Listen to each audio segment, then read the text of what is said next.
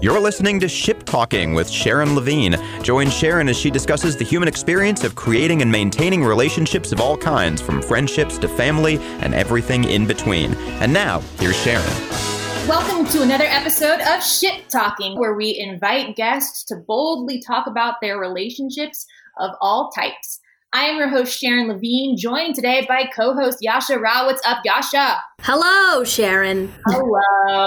Thank you for joining us. Um, today is a, a special show because we have a guest who I've been excited about for many weeks now. If you have binged the hit Netflix series Indian Matchmaking like the rest of the world has, you'll recognize our guest. Indian Matchmaking, if you haven't watched it, it's a Netflix documentary series that follows singles in the United States and India as they go on dates arranged by Mumbai matchmaker Sima Taparia. It's been called a modern day take on the age old tradition of arranged marriage. Manisha Das is a Cary native. She works in public health and was one of the cast members to join Indian matchmaking in hope of finding love. She also has just really impressively been using her platform as a tool to influence social and cultural change. And I'm so excited to have her with us today. Manisha, thank you so much. Hello. Hey guys, and thank you, Sharon. It's such an honor to be here. I'm really happy and pleased to be doing stuff for our local audience um, for Netflix's Indian matchmaking. Well, I loved the show. I like binged it in two days, and when I found out you were local, I knew I had to reach out, and I was so grateful you said yes. Oh, thank you, thank you so much for reaching out, and thanks for watching the show. yeah. My first question is how did you get wrapped up in all this? How did you get involved in a Netflix series? How did you do that? Yeah, I kind of put North Carolina on the map, I think. there is a line that I say in the show, and it was in the trailer, so people knew right away, um, you know, that uh, there's a North Carolina shout out on the on the show. Um, so yeah, I mean, it's actually really funny how I got involved. I um, at the time was single, still am single, but uh, at the time was single. My cousin saw um, an Instagram post, um, and it was just like a casting call, very generic, um, looking for South Asian millennials looking for love. Um, you know, it had I think it had an age range on there, but you know, and they wanted to, us to submit um, what they call in the matchmaking world your biodata. And that I, I frequently re- refer to biodata as like a resume looking for love because you typically put your, um, you know, features on there, things about, I mean, you can have anything on there really, but usually it's, you know, your physical attributes as well as sort of hobbies or interests that you have. And essentially the matchmaker uses that to kind of share with other potential matches. I didn't actually have a bio data when I um, started this Indian matchmaking journey. So my sister, cousin, and I created one. Um, we emailed it to the the show producers, and yeah, I heard back pretty quickly actually that they were interested in moving forward with interviews. Um, yeah, and all of this started in so it feels like another lifetime ago because of this year and just how crazy it's been with COVID. But um, it started in 2018 so like fall of 2018 and they did they did a series of interviews. So they interviewed me first then they interviewed my parents. Um, i have an older sister so they interviewed my older sister. Um, yeah they were asking her things like why do you think your sister's single and she was like let me list the reasons why so it was great um, to have your sister you know call you out um, but uh, yeah they, they did a number of sort of i would say like vetting things to make sure um, and then I didn't hear from them for a while. So I was like, okay, maybe, you know, maybe I wasn't casted or maybe they decided to move a different direction or I don't know too much about sort of the TV and production world, but I know I've heard like from friends that things get shelved all the time. So I was like, maybe it's just, you know, it's done. Mm-hmm. And then like, I want to say March 2019, April ish, they called me and they were like, or they emailed first and they were like, Are you still single? And I was like, Yeah, thanks for rubbing it in. I'm still single. and they said, Well, great, because we can actually, um, you know, we'd like to move forward with you on the show. And I still thought like, okay, this this process took like whatever six seven months to get to. So I was like, okay, we have like six seven months out. And I said, sure, you know, I'm definitely interested in moving forward. The next day, I got a call saying, can you fly to Austin this weekend? And I was like, oh my gosh, like, oh, this is happening. Like, and it just happened so quickly. Then from there, like, I was like, yeah, I can fly to Austin this weekend. But they were like, you know, we, would like for you to involve your family and like, so uh, my mom is of course my best friend, as you guys saw on the show too. And I was like, all right, my mom's coming with me. So we flew to Austin. We yeah yeah, it was just, I mean, it, it just, everything happened so quickly. Everything, like, once, once it was approved, it was like, that's it. sounds so like cinematic. So- it does, and very like I would say like you know you always hear like I'm a very regular person. I like I work, I, I go you know spend time with my family, I hang out with my friends. All of this, of course, pre pre COVID, right? I would you know go out and do things, you know, local things in North Carolina. I'm a big fan of. I'd like to travel, so like when you when this happens, like I still sometimes like do a double take and I'm like, is this really my life right now? Like, is this really happening to me? Are people and it the the fame too that the show got, it almost like I mean, I think you you you're right when you were kind of introducing it, like it took the world by storm. Like it just became this overnight, I feel like everybody suddenly knew who I was. And it's like a little bit overwhelming at times but yeah for the most part i think yeah for the most part it's a privilege like just to have that kind of um, space and and recognize you know that people um, people a lot of people identified with the show and, and really liked it so. And you mentioned before in past interviews that before the show you had kind of tried everything and anything when it came to mm-hmm. dating so like the apps being set up like approaching people. How did you feel about the idea of being set up by a matchmaker yeah, I was I was super optimistic. So um, I remember early on, like I was doing one of the screening calls with the producers, and I was like trying to get you know a better idea like what the what the future would hold for the show. So I was like, oh, so like my net my wedding would be aired on Netflix, like, and she was like, yeah, like if you guys potentially matched and you got married. So I was super optimistic about it, I think. And still am. I think, I mean, in the future, maybe I will consider working with a matchmaker. But I think for the most part, like I would say I was just so open to something that I had never done before because I'm a big believer in like try everything once and just, you know, you never know like what could come out of it. This could be the one way to meet your match. Um, so yeah, I kind of just, um, I was, yeah, I was really open to see what, what the future held with using a matchmaker. And did you see your match at all before you flew down to Austin? No, no, I no. didn't.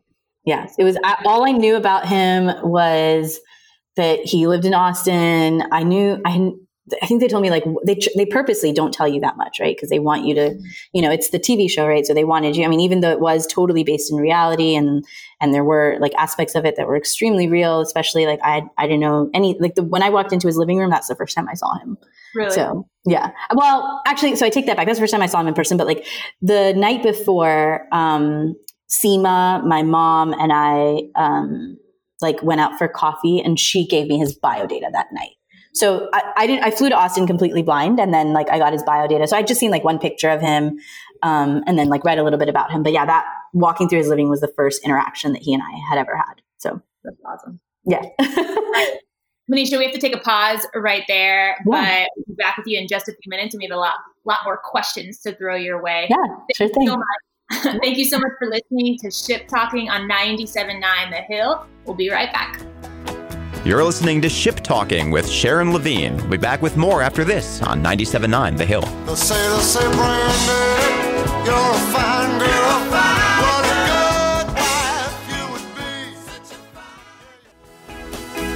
And now back to Ship Talking with Sharon Levine. Once again, here's Sharon. Welcome back to Ship Talking on 97.9 The Hill. I am your host, Sharon Levine, and we have been joined by Manisha Das, who is a cast member from Indian Matchmaking, the hit Netflix series. She has been chatting with us about her experiences. Um, I'm also here with co-host Yasha. What's up, Yasha? Hello.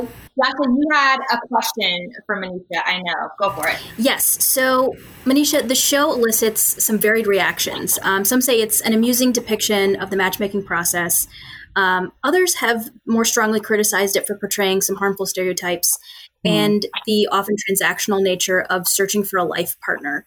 What are your feelings on how the show was received in the US and in India, as well as within and outside of the Indian communities?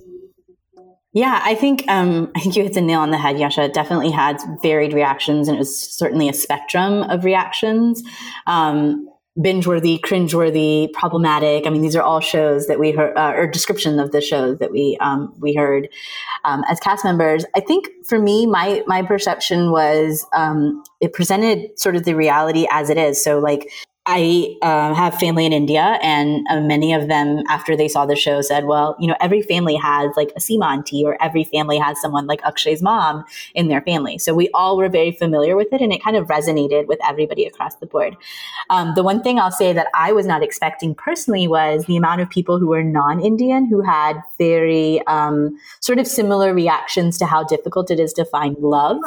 Um, I think simply because like just relationships are complicated, love is complicated. COVID has made those things that much more complicated. Um, but I think that's like the number one takeaway for me was that people resonated with the show on sort of a multitude of um, levels, and whether that was I'm Indian, so I resonate with what it's like to have a Sima auntie in your family, or I resonate what it's like to have pressure, just societal pressure to get married, or even like you know one of the cast members on the show, um, Rupam, was you know uh, almost ostracized because she was a single mom. And I think as um, just someone who's a South Asian female, I've seen that in my own community um, very often where, you know, a male, if you know, we have an Indian male, say, for example, who is the same story as her. It's like, oh, you know, his wife must have done something wrong, or you know, there's just there's just these different standards that we're held to as women, um, and that I think is even something that exists outside the South Asian world as well. But definitely, it's it's you know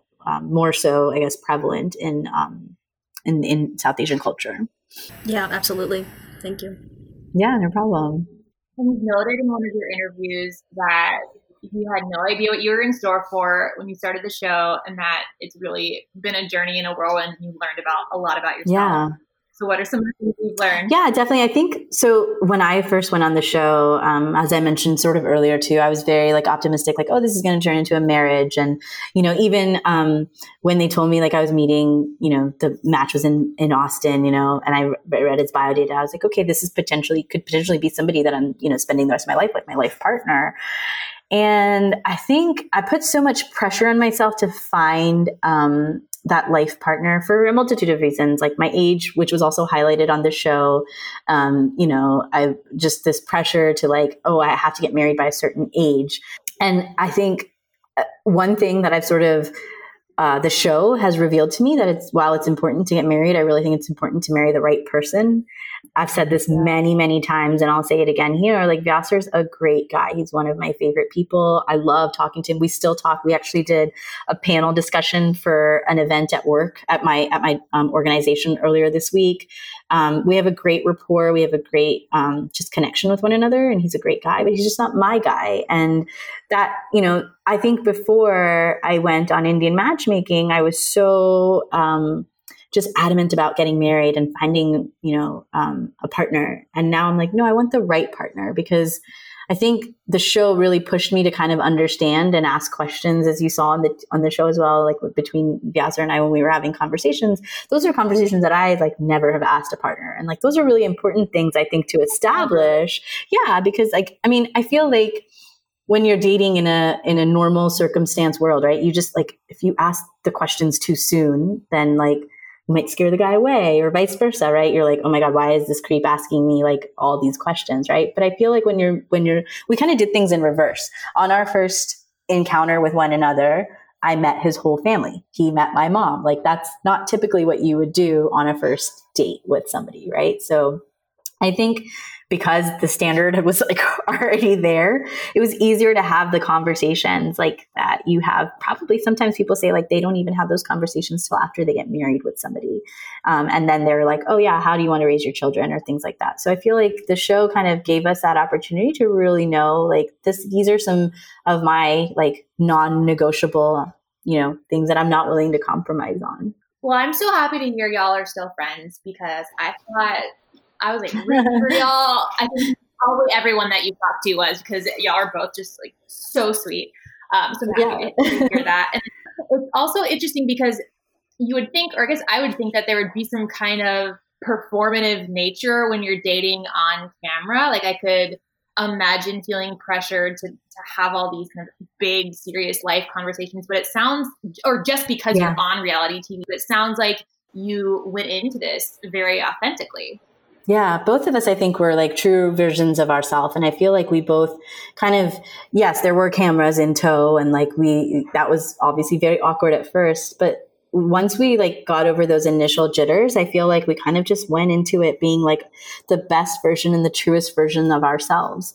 Um, which is also, I think, different than um, maybe how some people choose to date, right? So I feel like when we're in the dating world, sometimes we wear these masks and we're like, I'm going to unravel this self of, you know, this part of myself at a later date, right? Like we all just, you know, we have it all together. And I, you know, like, and then I think as you get more and more comfortable with the person, you start to take off those masks.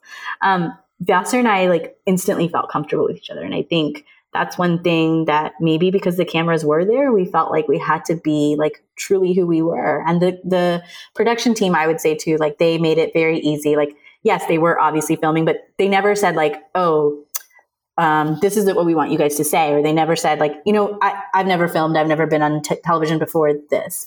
Um, there was never like two takes or anything like that. It was just one one take. We're going to record, and we'll we'll get you know we would just want you guys to have a conversation, pretend like we're not here. So, do you feel like you had any pressure on yourself to like make it work? Yeah, I feel like I mean, if there was, it was more from me, not from the the show or the production team or anything like that. In fact, they would frequently say so. After um, Vyasar and I went on our date in Austin, we spent like that. We actually filmed for like almost twelve hours um, that Saturday, and then I flew back to North Carolina the next morning. So I had like it was like a whirlwind trip. The whole experience is still like, I'm like, when did this even happen? Right. And um, I flew back and then, uh, you know, we started dating long distance. Um, and so that, um, you know, we, we involved the show production team um, along the way. So they knew like ahead of time, like if we had set up a Skype call or if we had, um, set up time to talk to one another and they would frequently call and just check in afterwards and say how how'd it go? You know like what are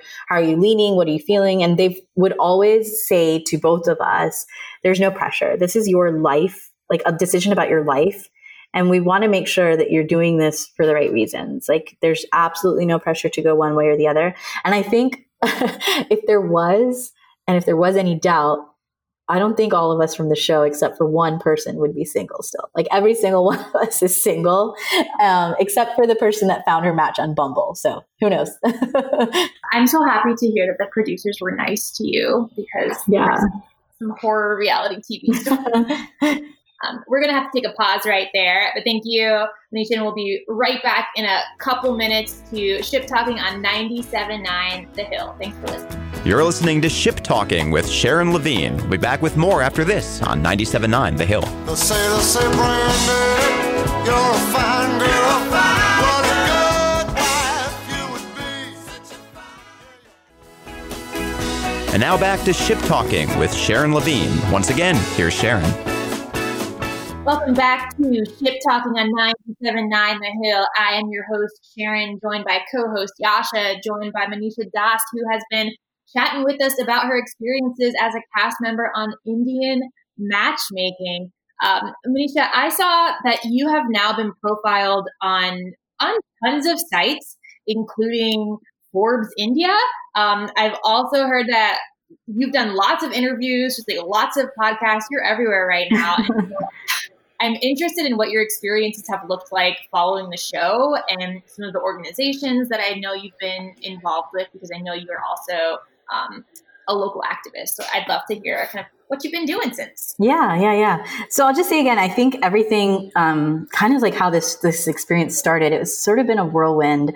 Um, when the show came out, I anticipated I would make my parents and my sister and like a group of my friends get on like a Netflix party and watch it. And um, did not anticipate that people from all over the world would be binging this television show. I don't know if we have COVID to thank for that or just the fact that people want to know what goes on like in relationships and um, but yeah I, did, I just didn't i mean i expected the south asian community to tune in just given the title of the show i did mm-hmm. not expect um, the you know just the magnitude of the popularity that the show has gained um, and like it's been what now almost four or five months and people are still talking about it. So it's really i think like, just to be a part of something and again have a voice i am i consider myself extremely privileged.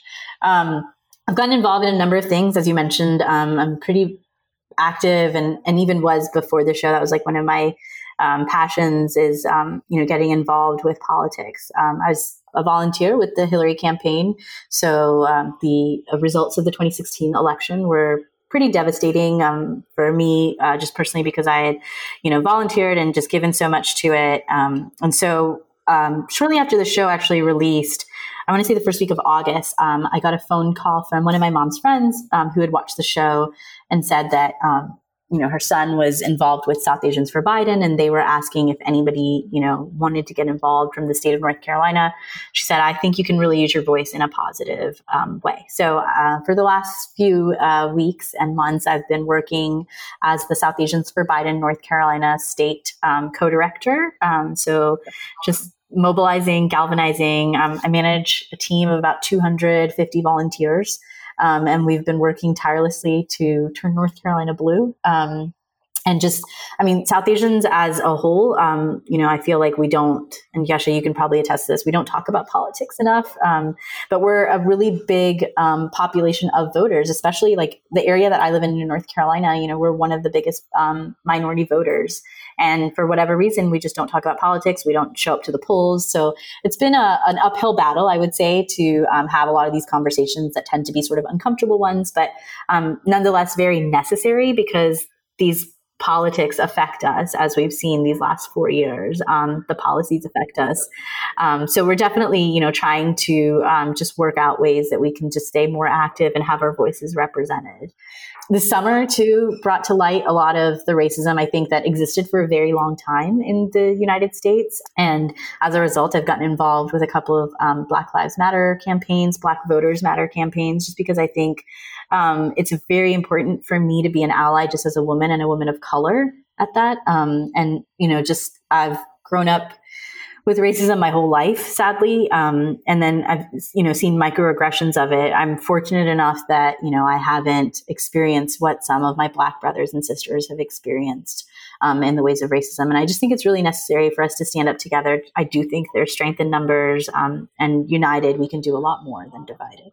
Yeah. And I'll just add that it's, you know, over the summer, speaking as someone who is, you know, grown up in the U.S. Uh, and is part of the South Asian community, it's it's been a learning experience to recognize and learn about my own privilege as a South mm-hmm. Asian and recognizing the duty that we have to movements like the Black Lives Matter movement. Um, so yeah, that's it's amazing to see the work that you're you've been you've been doing with that. Thank you, thank you so much, Manisha. Thank you a million times